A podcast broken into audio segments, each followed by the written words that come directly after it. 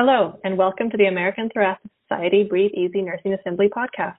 My name is Nina Bracken from the Nursing Assembly Web Committee.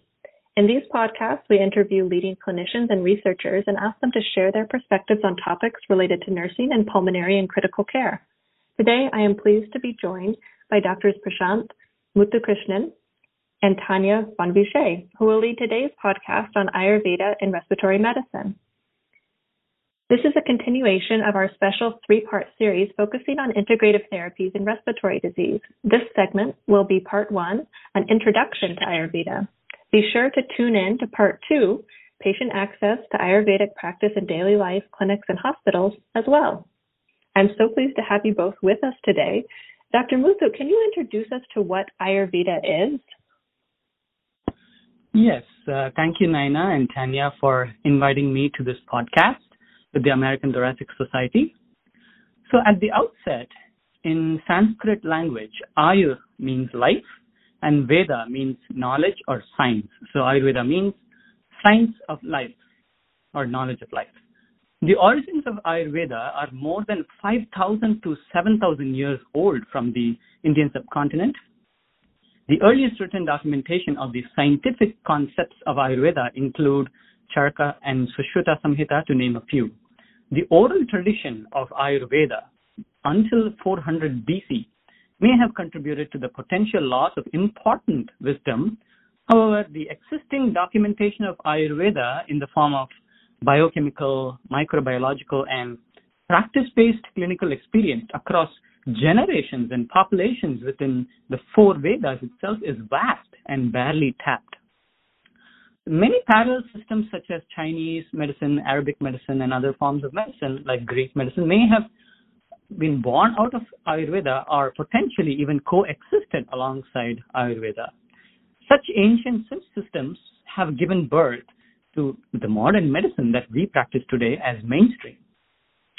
Being I certified myself with the help of a NAMA accredited program called Healthcare Professionals Ayurveda Counselor Certification with Maharishi Ayurveda, MAPI, a collaborative effort by David Lynch Foundation and Maharishi's Transcendental Meditation Program.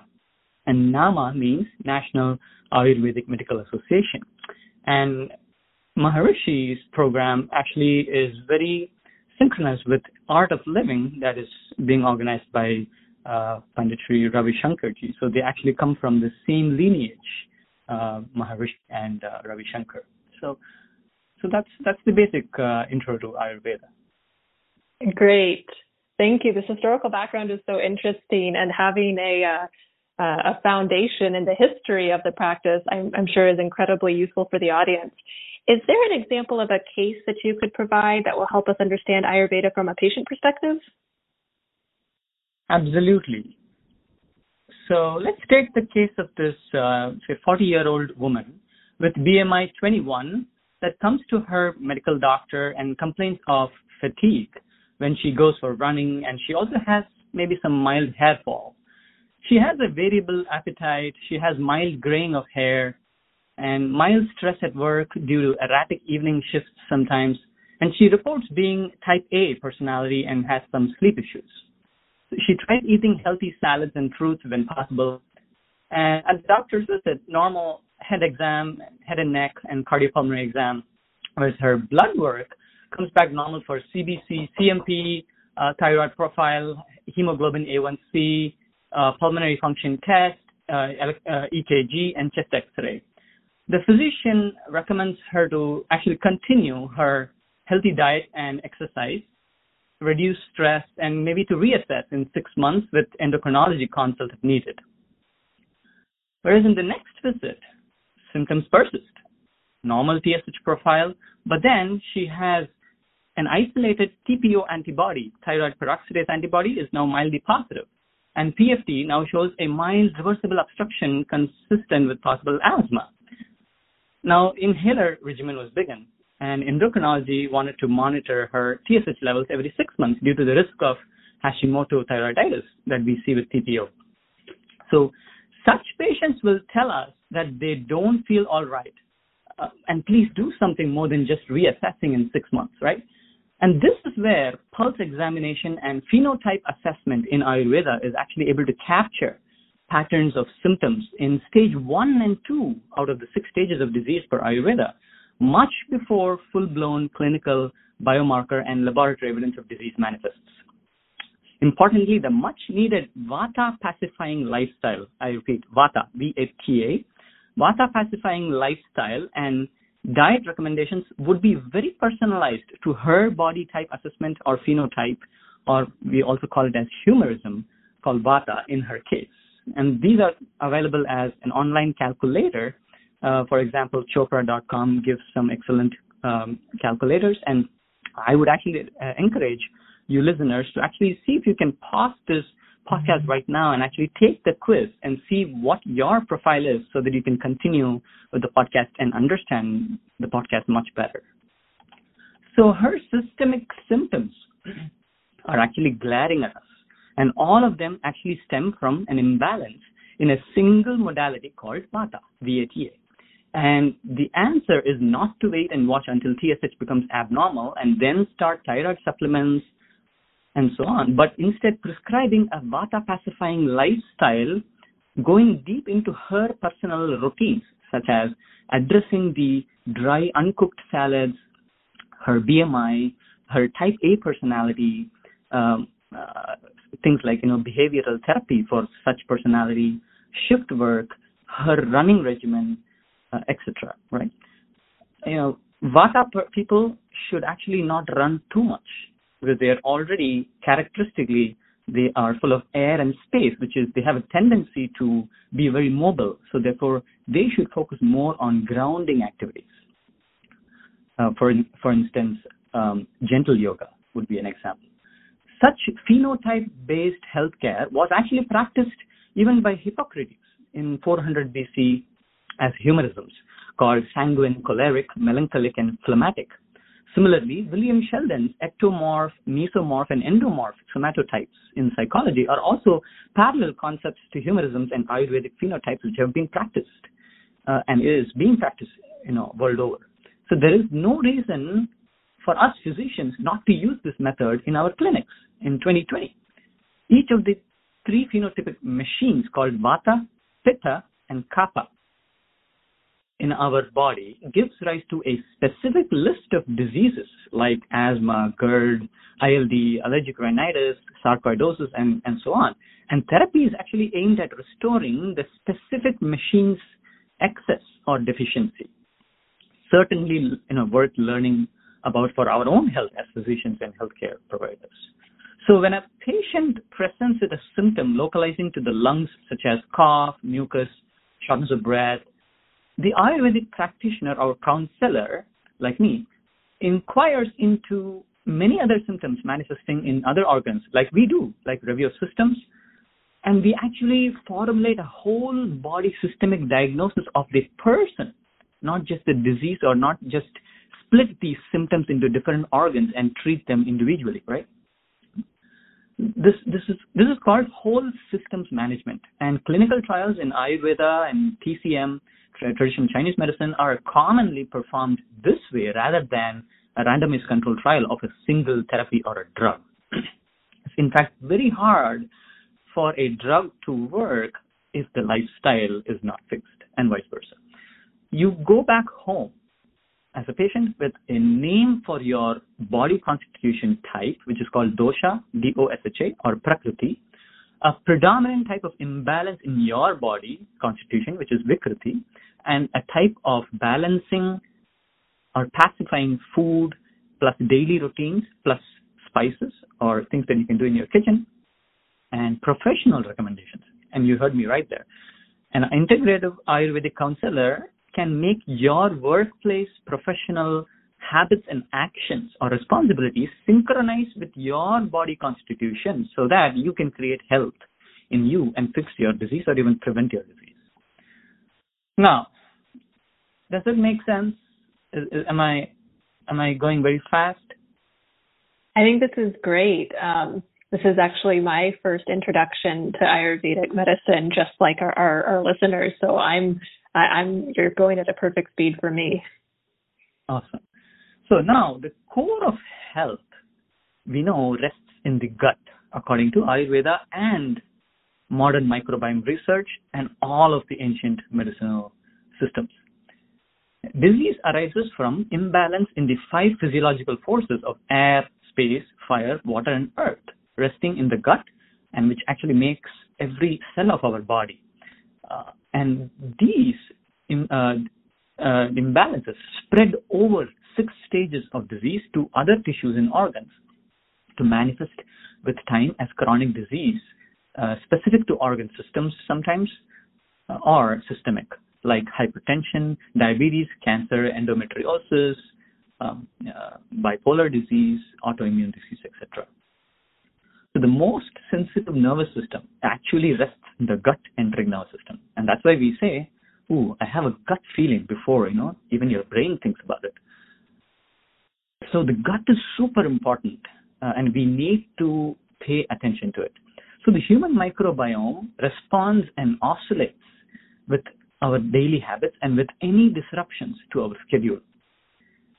Uh, especially passionate people are very likely to disrespect schedules because their passions and their desires usually drive what they do, not duties, right?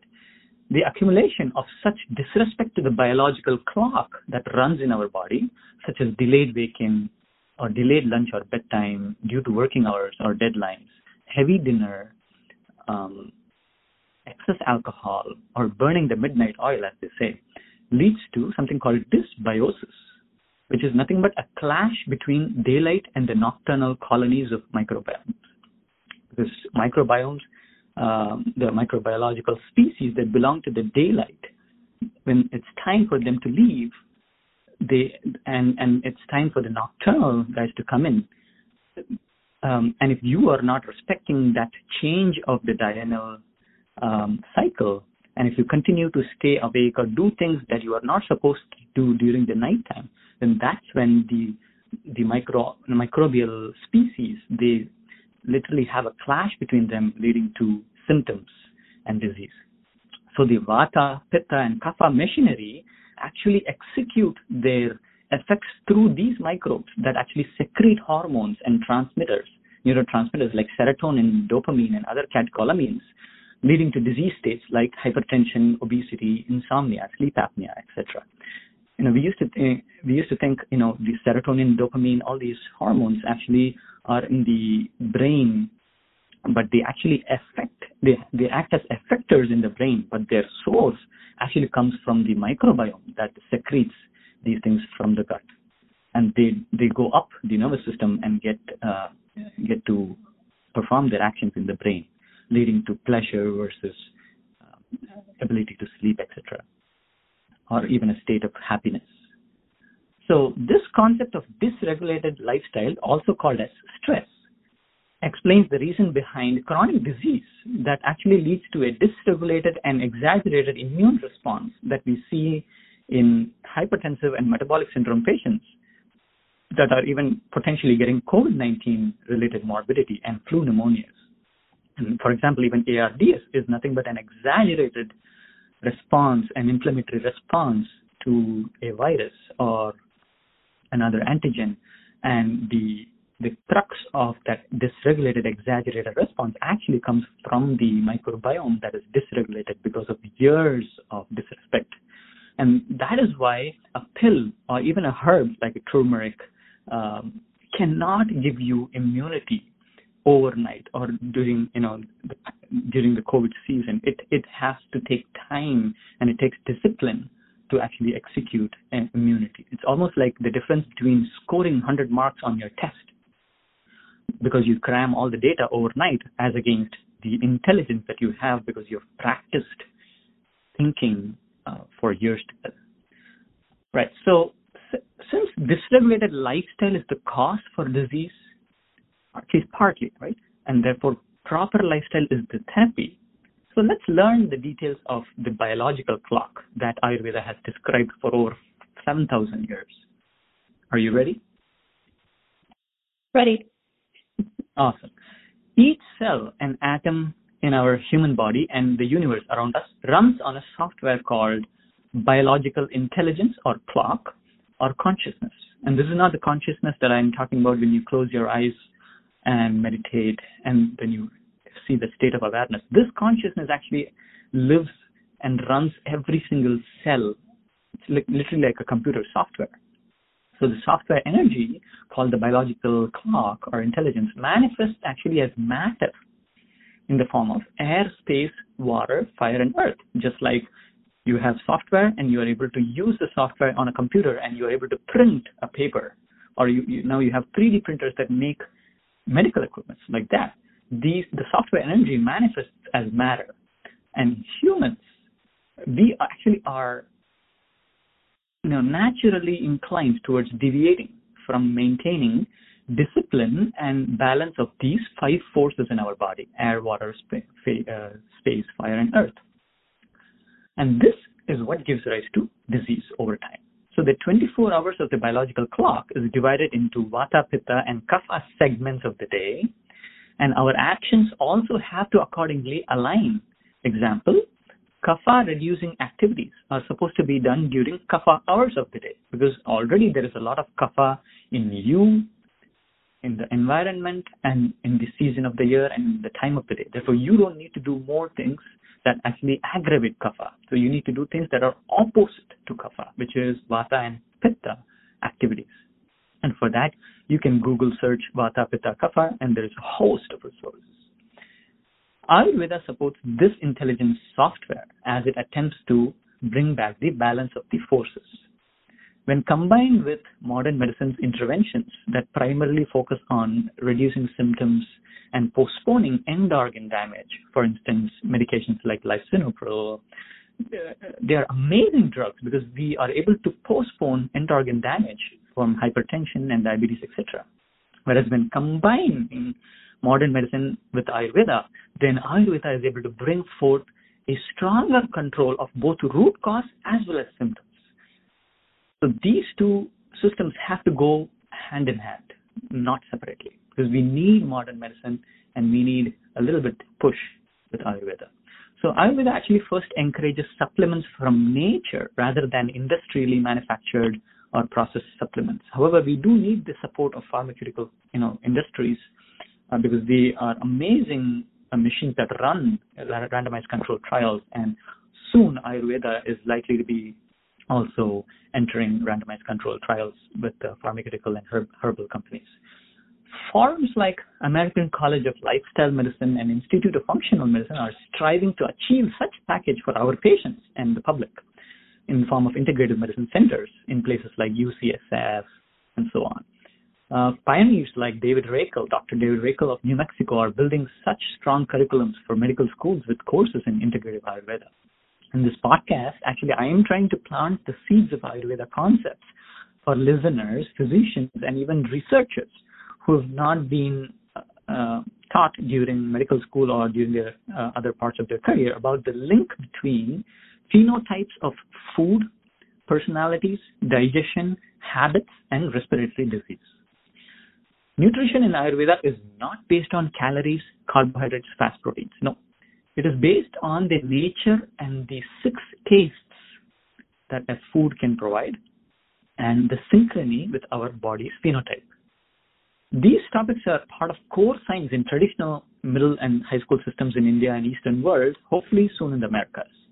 And these concepts have been very well validated by current genomic and biochemical research studies in the US and world over, and you can see it on PubMed. And I'm actually currently working on restudying some asthma clinical trials where I redefine population subsets uh, based on Vata, Pitta, Kapha phenotypes instead of just having them as all comers. Maybe there is a subset of, you know, the cohort that's actually responding to the drug versus not. And there's a separate uh, field called pharmacogenomics where they're trying to, uh, uh, they're finding, um, it's called Ayurgenomics uh, and they are trying to see if these phenotypes can can be different between uh, patient populations that metabolize medications uh, in the cytochrome oxidative system. So, so how does that sound? I think it's so interesting. You're right. You're sharing a huge amount of very important information. I think you've referenced some important research that's going on. So I think something to remember for our listeners is that uh, we will have some links uh, provided by Dr. Muthu um, for trusted sources of information and references from today's podcast in um, in the links uh, underneath the audio file when you're listening to this, so you can reference some um, some links that uh, that he feels is uh, are, are, trusted sources. Obviously, there's a huge amount of information on the on the web today, and so to find those uh, trusted sources is obviously a little piece of gold. And, and I, I, think the other thing that you might agree with Dr. Muthu is it's it's probably not as important for the listeners uh, to know the terms um, coming away from today's podcast, but the concepts that you're talking about. Absolutely, I agree. So, does Ayurveda have branches or specializations that you could speak towards? Yes, indeed. Um, Ayurveda and other forms of ancient medicine also, uh, they actually laid the foundation for specialization that we see today. The eight branches of Ayurveda include internal medicine, surgery, ENT, medicine, um, OBGYN, pediatric psychology, toxicology, geriatrics, and sexual health. There are general practitioners as well as specialists. The majority of impact, however, comes from the most basic aspects of Ayurveda that general practitioners can share, and only when the patient assimilates the knowledge gained and executes it in reality daily, you can find the benefit of Ayurveda. And Ayurveda is a way of life. It's it's a lifestyle. It's it was actually not meant to be a form of um, medicine or healthcare system. It was a way of life, and and in fact, it's it's an art that actually balances duties towards the biological clock with the desires in professional and social life that we have. Simple. Yes, and here I would actually like to refer the public to my, my YouTube and SoundCloud page and my webpage, Dr. Muthu Integrative, for a host of resources and my Google Scholar uh, profile for my publications. Great, thank you. And could you explain the background of Ayurvedic phenotypes, uh, doshas, and nutritional components that you touched on earlier? Absolutely. You know, very similar to um, uh, asthma phenotypes that we are trying to uh, uh, uh understand. Uh, for example, I've worked with mentors, great mentors like Dr. Sally Wenzel of UPMC, who's part of the Severe Asthma Project, and I'm I'm so excited that I'm part of the same phenotype uh, field that I am trying to bring from the rest of the world into the Americas. So, you know, the most important aspects of Ayurveda that allopathic physicians and public will benefit from learning are threefold. Number one is energy or prana. Number two is phenotype of your body and mind constitution, which is called dosha. And the number third is ojas or uh, or vitality and ama or toxins. So let's go about uh, talk about uh, energy first. To uh, understand energy, uh, you may have heard about the uh, about the term qi, qi in Chinese medicine. It's very similar to the word prana in Ayurveda, P-R-A-N-A. As echoed by Einstein's theory of E equals mc square, this energy called prana comes from the universe around us the sun, the moon, every single person walking around you, the trees, the plants, and so on. And we humans are actually, in fact, moving bodies of energy rather than matter. And we are a continuum with the environment. So there is constant exchange of energy between human matter and environment. And therefore, the importance of paying attention to the particular hour of the clock the particular season of the year, when and where you eat or when and where you do a certain activity. Very important. Um, the energy comes through all the five senses that we use to interact with the environment. What we see, what we feel, what, what we are addicted to, and so on.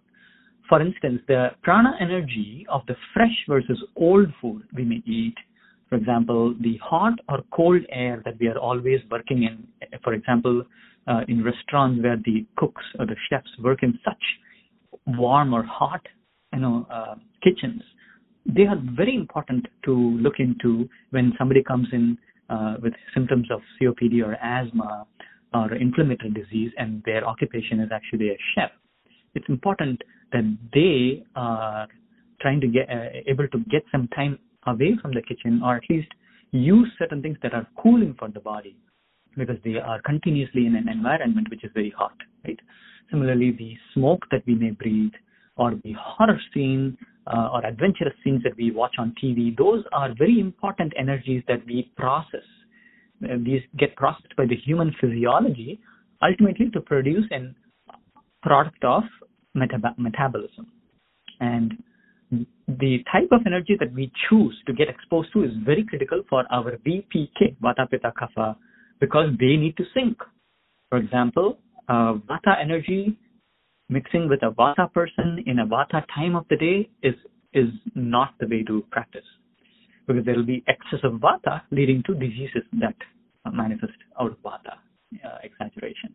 So this concept is actually very synchronous with positive energy therapies, for example, Reiki and acupuncture that Tanya can actually relate. Uh, Tanya, can you add a, a few uh, thoughts? Yes, absolutely. Yeah, the concept of energy flow is pretty universal across many cultures.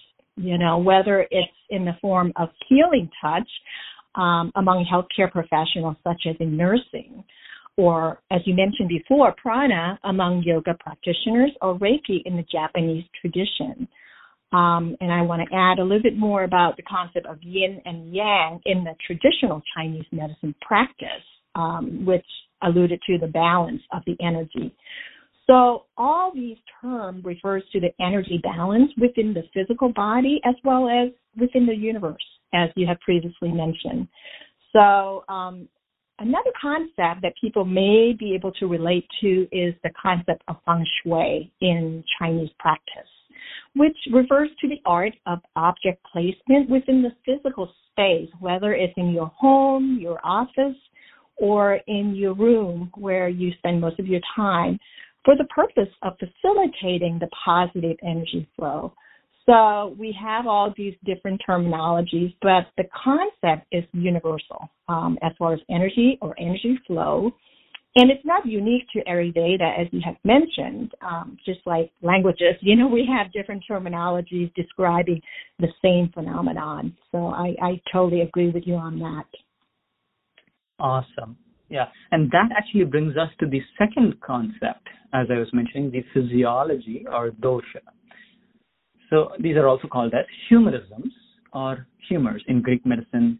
And the three doshas actually come out of the five forces I mentioned, which is air, space, fire, earth, and water. And different combinations of these uh, gives rise to the three phenotypes. Number one, air and space together function from the colon. Okay, that's the home of air and space, uh, and these function as vata, which is and which usually uh, corresponds to the functions of the vata as flowing or moving in our organ systems, such as peristalsis, cardiac rhythm, uh, nerve action potential, menstrual flow. So anything that moves or you know a tendency to move know, certain personalities cannot sit in one place, right? So those attributes actually come from this particular phenotype or machinery that's within you called vata. Okay, and that actually comes from air and space. How much of air do you have? How much of space do you have? Fire and water is next. That manifests as something called pitta or P-I-T-T-A. And the home of pitta is small intestine, helping with digestion or burning, gastric juices, uh, the acid that is in the stomach, the enzymes that uh, the pancreas secretes, uh, the neurotransmitters, and anything that relates to metabolizing or burning, even burning thoughts. The very fact that you are able to burn and digest thoughts is uh, an aspect of pitta. Um, and uh, blood is very much a function of pitta in our organs. And finally, the third uh, phenotype is called as kapha, K-A-P-H-A, which is coming from water and earth. Uh, and that, the home of kapha is the stomach and the chest. Uh, lubrication and resting are attributes of kapha. Um, so kapha people are generally, if they are predominantly kapha, if they have a lot of earth and water in them, then they tend to be, uh, if everything is in balance, they tend to be nicely lubricated, they tend to be oily, and uh, they love sitting and just taking it easy and stable like that. In short, Vata, Pitta, Kapha, I have actually coined a term or, or a phrase which is very synchronous with it. Um, and um, and I call it as move, digest, and rest. VPK, move, digest, and rest. So based on the ancestral blueprint, genetic makeup, and epigenetic influences of the environment, each human being has a unique combo or proportion of these three endotypes called Vata, Pitta, and Kapha that form the body constitution. If there is one takeaway message from today's podcast, it would be for each one of us to know what our VPK dosha profile is, and the rest will follow. The reason is because knowledge underlies all preventative, balancing, healthful activities that we can do for ourselves and all diagnostic therapeutic measures for disease that we you know provide to patients stem from this basic knowledge. So some examples of famous personalities that personify the VPK phenotypes or the sanguine, choleric, melancholic, and phlegmatic phenotypes would be, for example, Audrey Hepburn and Michael Jackson for Vata, air and space. And I actually happen to be predominantly Vata. So I'm very creative, lean, prominent bones like Audrey Hepburn, enthusiastic and very mobile. You know, trying to you know do more than one thing, very uh, innovative in, in a sense. And this is the nature of air and space, always mobile and so on. And so, for instance, if I tend to go more towards such elements in the nature or around me, for example, adventurous movies or things that are ex- super exciting, then that actually tends to put my elements out of balance, exaggeration over time. And therefore, it doesn't mean that I don't watch adventurous and, and you know horror movies, but it's just that balancing out such exposures along with exposures that are calming are actually much more useful in keeping our elements in balance.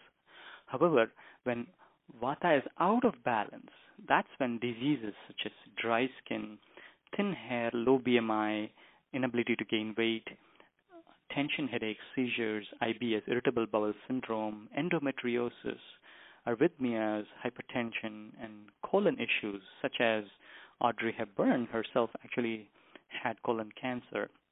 Um, and we know Vata, the home of Vata is the colon. So these are likely in such phenotypes of uh, people. So similarly, Steve Jobs is classic for Pitta phenotype, and when out of balance, you see qualities like short temper, acne, baldness, and gray hair, GERD, rheumatoid arthritis, etc. Similarly, uh, opera singer Luciano Pavarotti and TV producer Miss Oprah Winfrey, they're classic examples of kapha phenotypes. And kapha individuals are usually heavy built. Uh, they have a big body, not necessarily fat though, right? If you have everything in balance, you don't need to be fat. And there is a difference between being fat versus being big, right? And uh, so, yeah, so kapha individuals are usually heavy built, um, generous, super down to earth. They're prone for congestion, sinus issues, allergies, asthma, um, uh, dampened metabolism because there is too much water and therefore the fire is not able to burn the food, right? So therefore you need to reduce, go away from things like water. So, uh, so kapha individuals cannot spend more time in the swimming pool all day uh, and be more in water, right? They need to be more uh, air, fire, and so on. Uh, so, uh, so as you improve your metabolism, the fire part of you, uh, and improve the vata part of you, which is moving, and so on, then you will improve your balance. And hyperlipidemia, coronary disease, they're all actually packages. You know, asthma, coronary disease, you see all of them in packages. And this is why. It's because it's all kapha driven.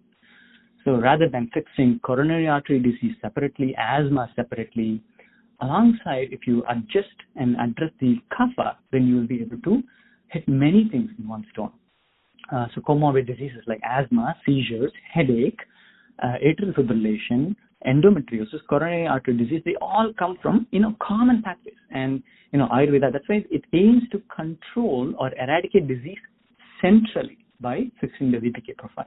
And you'll be amazed at how well you can actually understand and communicate with your own colleagues or even your spouse and or a new person that you're trying to date.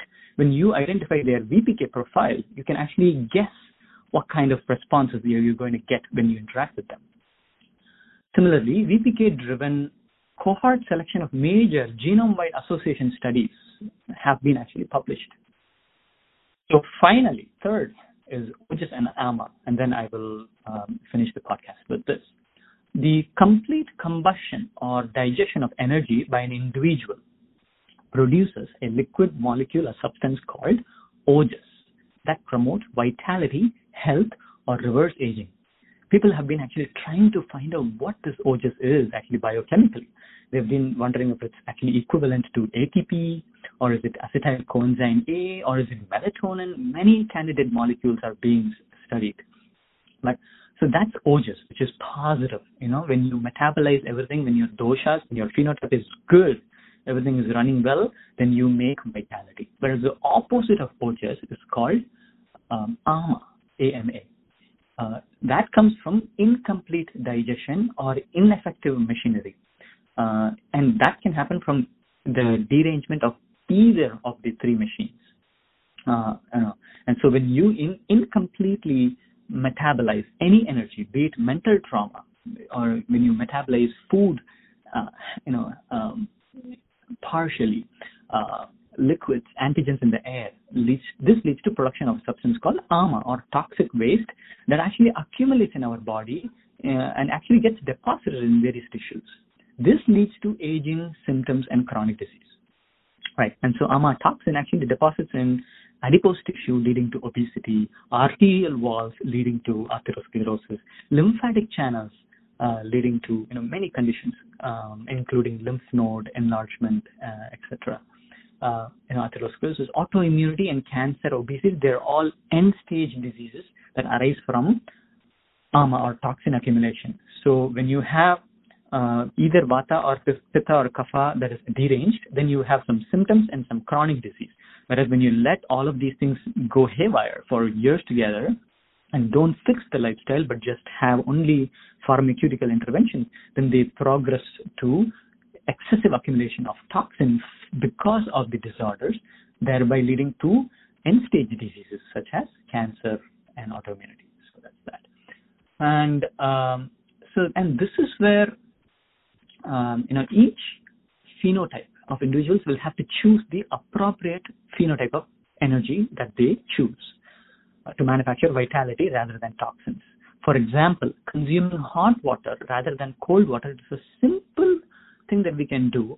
And you may uh, you may have noticed, you know, Chinese uh, they always have hot soups and they have food rather than a cold soda um, uh, that is offered to you in restaurants automatically.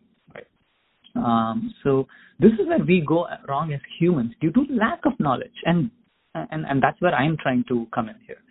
So for the same disease, such as asthma, COPD in two individuals, therapy will be different for the one with kapha phenotype as against pitta phenotype. In general, kapha individuals need more of vata and pitta, food and activities, in or in other words, a kapha reducing lifestyle. Vata individuals need more pitta and kapha, to keep the system in balance and so on. And you know the rule of balancing the opposites, which is yin and yang, operates very well in Ayurveda, very similar to Chinese medicine, as uh, Tanya can probably relate to, right? Right, absolutely. Yeah. Now, I I can see now that the concept of vata, pitta, and kapha is similar to some aspects of traditional Chinese medicine practice as well. So the main idea of maintaining balance within the system um, through behavioral changes and nutritional supplement use are very important in the components of traditional Chinese medicine. So an example, as you had already mentioned, is that uh, one one thing is that the body system can be diagnosed as being hot or cold. And as such, certain foods should be consumed according to the status of your body condition. So if your body is primarily diagnosed as being hot or pitta, then more cooling nature of food or supplements should be consumed and vice versa. So, you know, I can see that the practice requires a more in-depth analysis of the system rather than simply fixing what the primary issue or problem patient may come in with. Um, because of Ayurveda and traditional Chinese medicine focus on the holistic, comprehensive system assessment, the practice may seem very foreign to practitioners of Western medicine, where the focus is more on addressing the symptom or problem one at a time. So this is a little bit of a um, framing, the mind frame shift in how we approach um, treatment of patients with pulmonary condition. Thank you for explaining awesome. it. Thank you both. Uh, this is a huge amount of information. I'm so glad that we split this into two segments of um, of this third part uh, Ayurveda medicine and respiratory disease. And I, am so looking forward to part two that will be um, hopefully posted soon. So this concludes our podcast. Thank you to both Dr. Mutha and Von Vichet for being with us today. Thank you. Thank, Thank you so you. much. It's Thank you very a, much. a- a great opportunity, and I'm looking forward to the next podcast. Wonderful. Thank you. Thank you. So you have just heard an introduction to Ayurveda and respiratory disease. This is the first segment of part three in our three-part series on integrative therapies and respiratory disease. Uh, as I mentioned, references referred to in this podcast can be found on the ATS podcast page. If there are any questions or comments related to this podcast, or you would like to make suggestions for future topics, please contact the Nursing Assembly at nursing at thoracic.org. This is Nina Bracken and our integrative therapies experts signing off.